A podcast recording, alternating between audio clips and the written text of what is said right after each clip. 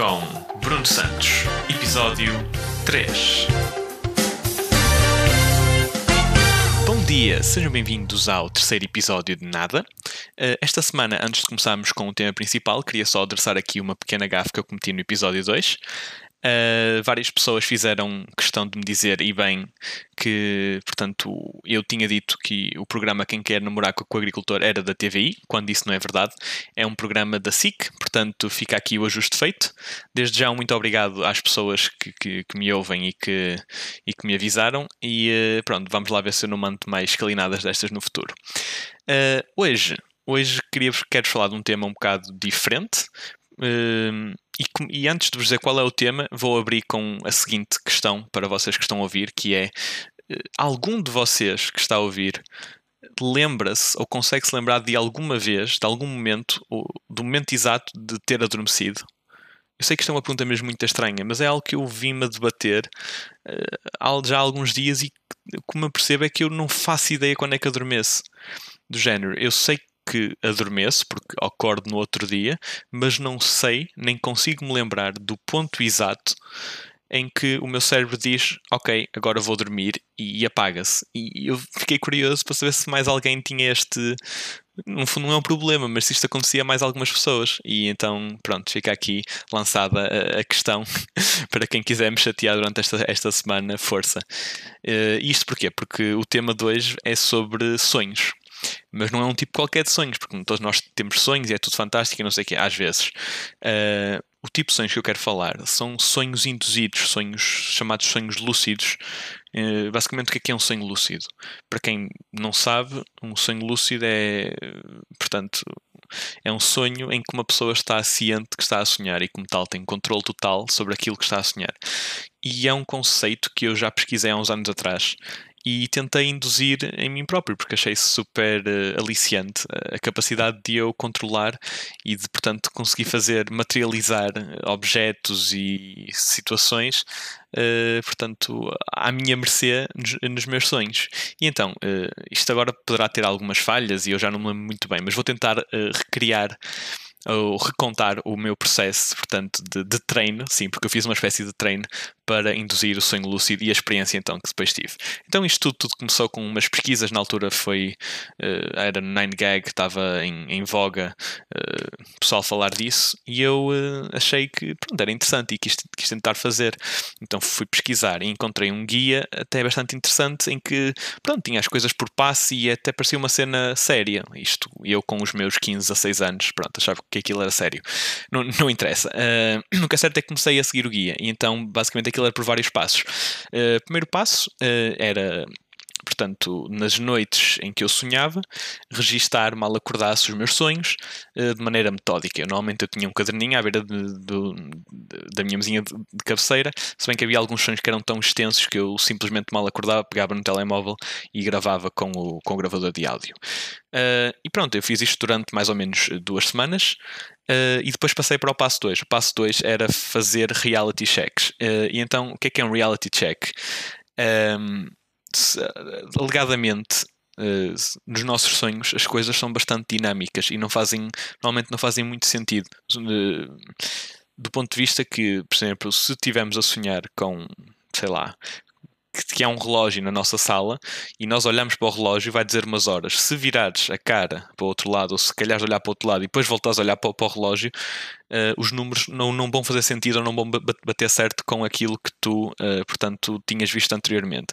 E isto é um trigger, no fundo, são, isto são triggers para uma pessoa se aperceber que está a sonhar. Então, pronto, também fazia parte do treino que era eu, durante a minha vida normal, rotineira, eh, fazia estes reality checks enquanto estava acordado, para depois, inconscientemente, os fazer quando estivesse a dormir, e então facilitar o trigger para me aperceber que estava a dormir. E então, basicamente, eu várias vezes ao dia ia ver as horas, ou então uh, pegava num livro e abria e ficava sempre que na mesma página dizia a mesma palavra, etc, etc. Pronto, e também fiz isto durante algum tempo, até que chegamos uh, ao grande final. E o grande final, portanto, é uh, a indução do sonho lúcido em si. Então, o que eu fiz foi um dia à noite, estava descansadinho, fui-me deitar e, eh, portanto, eh, estiquei-me completamente, acho que até foi de barriga para cima. E então, o objetivo aqui era fazer com que o nosso corpo adormecesse, eh, mas a nossa cabeça, o nosso cérebro ficasse ativo. e eu não sei porquê, mas na altura achei uma excelente ideia, mas pronto, depois não foi, mas a gente já, já chega. Então, basicamente, eu estava deitado, não é? Sempre a fazer um exercício mental do género, ou contar carneiros, ou fazer alguma coisa que fosse, pá, não sei, que me mantesse acordado. E o que eu começo a sentir é que as extremidades des, do meu corpo, ou seja, as pontas dos meus dedos, dos pés e das mãos, começam a ficar dormentes e portanto e começa a sentir uh, a trepar, digamos assim, a dormência, portanto, pelos meus membros inferiores e, e superiores, até que chega um ponto em que não sinto nada mas estou tipo consciente, então é aqui que os problemas começam, porque eu na verdade não estava a dormir. Eu neste momento acabei de me induzir numa, numa paralisia do sono. para quem não sabe, também é quando basicamente uma pessoa uh, está consciente, mas o corpo não consegue responder porque está uh, efetivamente adormecido. Não sei bem qual é o processo por trás disso, mas para quem experiencia não é nada bom. Uh, além de que esse, eu não podia mexer uh, enquanto estava na, naquela, portanto, naquele imbróglio, uh, comecei a ter alucinações, porque também é uma coisa que acontece neste tipo de, de casos. Então, como devem imaginar, foi bastante mal. Então, o que eu senti basicamente foi um mix de uma out of the body experience com uma alucinação meio estranha, em que senti basicamente uma mão ou qualquer coisa, portanto, a puxar o que seria presumo eu, a minha alma para fora do meu corpo. E isto foi, portanto, foi a sensação mais estranha que eu alguma vez não senti, mas ou imaginei, digamos assim. E, e tudo isto era acompanhado de um barulho ensurdecedor que parecia que tinha reventado uma granada aos pés da minha cama. Portanto, eh, é nesta altura que eu digo: Ok, isto foi uma péssima ideia. Começo a entrar em pânico, porque, claro, começo a entrar em pânico e então faço tudo o que posso para acordar.